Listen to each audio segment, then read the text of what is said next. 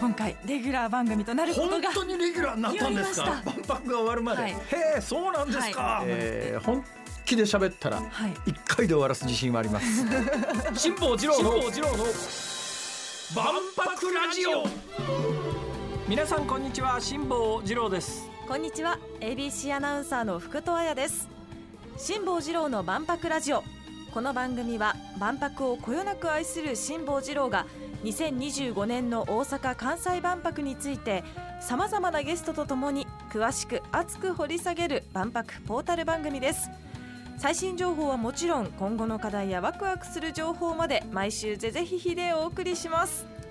福藤さん、は続々番組にメールお便り等をいただいておりますので、えーたまには紹介しないとですね。一生懸命メール送ってんのに反応がないって、えー言われるとあの具合が悪いので。どうぞ。ではご紹介します、えー大阪府のラジオネーム京子さん。45歳女性の方です。ありがとうございます、いつも拝聴しています。えー恐縮です。大阪万博が無事開催されたとして訪日外国人観光客に訪れてほしい大阪の施設や触れてほしい文化はありますか？オーストラリア在住の友達が長期滞在する予定です辛坊さん福戸さんのご意見を伺いたいですといただきました。そうですね。不動産どうぞ。そうですね。ちょっと私も考えたんですけど。ほうほうほうーん。ううんそんなに悩むか？大阪なのでやっぱり、ええ。あのお好み焼きの、あのーえ小さめのこじんまりしたおお好み焼きのお店に行ってほしいなと思います。あお好み焼きでねはい。最近私発見したことがあるんですよ、えーこれもネットにも出てましたけどね。あのあこのやり方があるなと思ったのははい。お好み焼き作ろうと思う。とお好み焼きって単純なんだけど昔の関西の家には必ず鉄板があったんですが最近はもうホットプレート等でできるようになりましたから鉄板のある家ってそんなに多くないかもしれない。ないです。ないですか？はい。私子供の頃育った家はですねありました。厚さそうだな5ミリから1センチの間ぐらいかな、なんかこれ凶器に使えるよねっていうなんかあのー外国勢力が攻めてきた時にはい。防弾板になるよねっていうぐらいな 分分厚い鉄板がどこの家にもお好み焼き用にあったもんですけども最近鉄板見なくなったなそういえばと思いながら、はい。お好み焼きやるのにはまずキャベツ刻んだりなんかしなきゃいけないじゃないですか。ところがコンビニコンビニじゃないなスーパーに行くと切った後の千切り済みの、うん、パック詰めのキャベツありありますよね。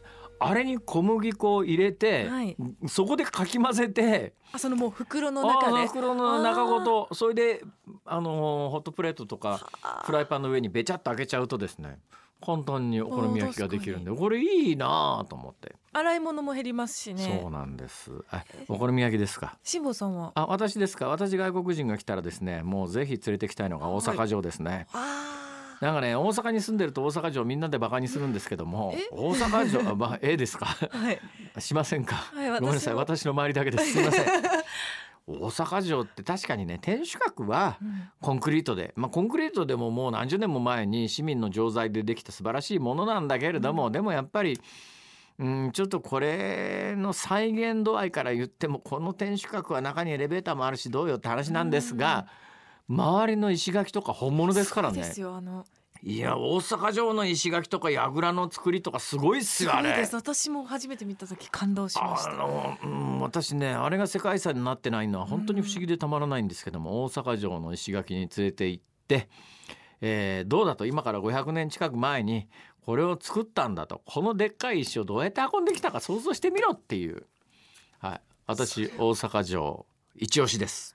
えー番組では皆様からの質問や感想をお待ちしています。メールはエキスポアットマーク ABC1008.com 小文字で EXPO アットマーク ABC1008.com です。番組公式の旧ツイッター X のアカウントは辛坊治郎の万博ラジオで検索。ポストする際のハッシュタグは万博ラジオです。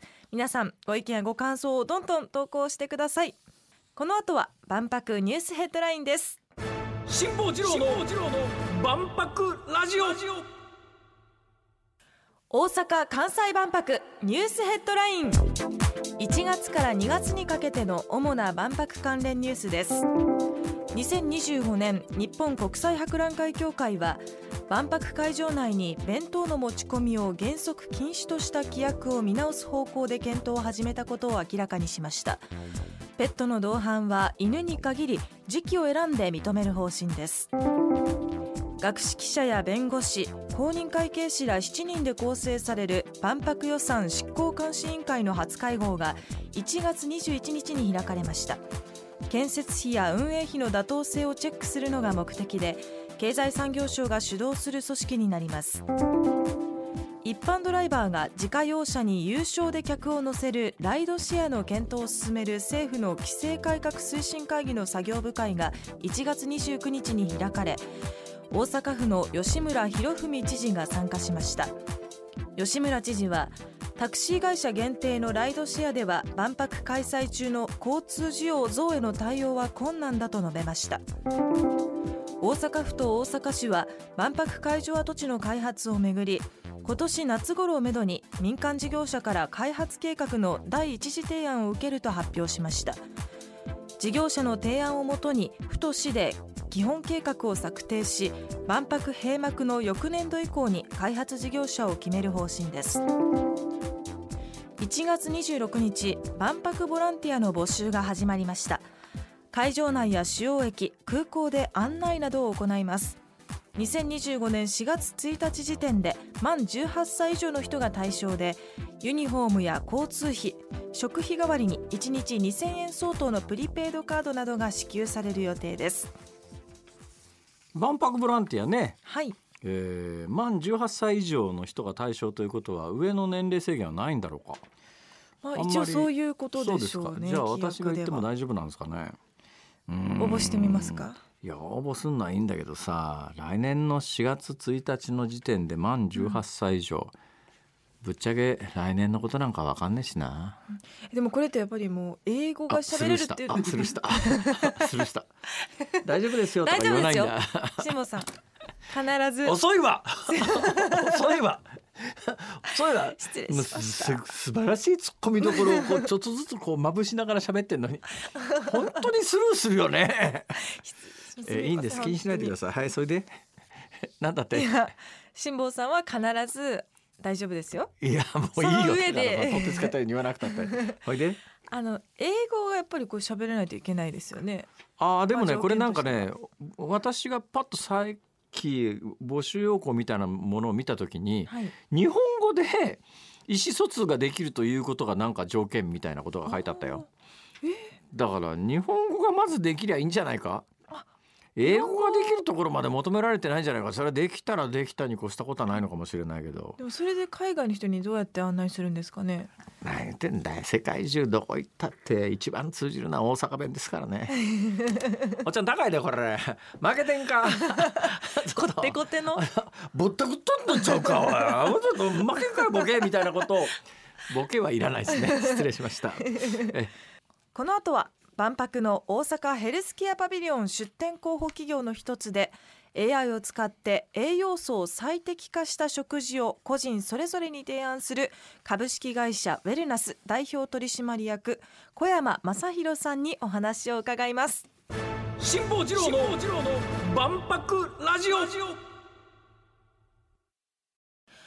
ここからは万博の大阪ヘルスケアパビリオン出展候補企業の一つで AI を使って栄養素を最適化した食事を個人それぞれに提案する株式会社ウェルナス代表取締役の小山正弘さんにお話を伺います小山さんよろしくお願いしますよろしくお願いします。よろしくお願いし小山ますさん今どちらですか？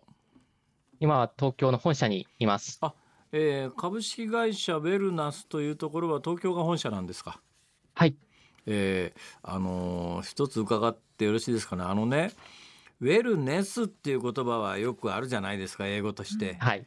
ウェルナスって何なんですかこれ？ありがとうございます。あの、このナスは野菜のナスになります。え？ナスナスビのナスですか？ナスビのナスですウ。ェルナス？はい。なんでナスビのナスなんですか？えっとですね、実は野菜のナスにですね、自律神経のバランスを整えて、血圧を下げたり、あとストレスを改善したり、よく眠れる成分が大量に入ってるっていうのを、大学の研究で発見しました。はい。ナスってそんな力があるんですか？いや、もう、実は、ナスはボケナスじゃないんですよ。へえ。それいつ気がついたんですか？えっと、弊社、あの、長野県の信州大学農学部からできたベンチャー企業なんですけども、その信州大学農学部の研究で明らかになりました。信州大学農学部が研究で気が付くまでにナスにそんなすごい成分があるって分かってなかったんですね。誰も知らなかったです。しかも私がですね、実は遺伝的な高血圧と睡眠障害があったんですけど、まあ、それがナスで治って、ずっとそのナスの、ナスの研究を大学でやって、で、このナスで、えー、世の中の血圧とか、あとは眠れないっていうところの悩みで悩んでる人たちを救えるんじゃないかっていうので、ウェルネスとナスっていうのを掛け合わせて、ウェルナスっていう会社を立ち上げました。あのー、ナスどのくらい食えばいいんですか？あのですね、だいたい1日2本ぐらいでいい1日2本？結構1日2本ナス食うだけで大丈夫なんですか？まあもちろんナスもですね、その品種によって体にいいその成分の量っていうのは違うので、ええ、一概にどのナスでもいいっていうわけではないんですけど、大体まあ2から3本ぐらい食べていただければ。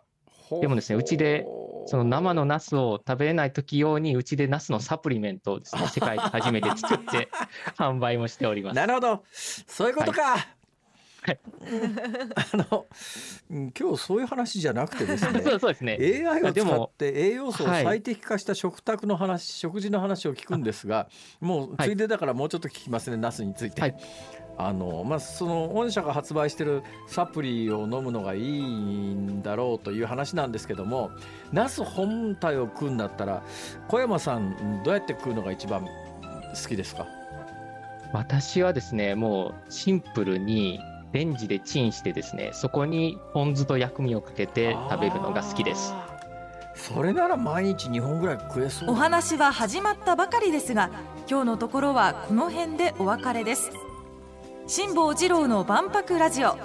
また来週土曜日のお昼12時にお会いしましょう。さようなら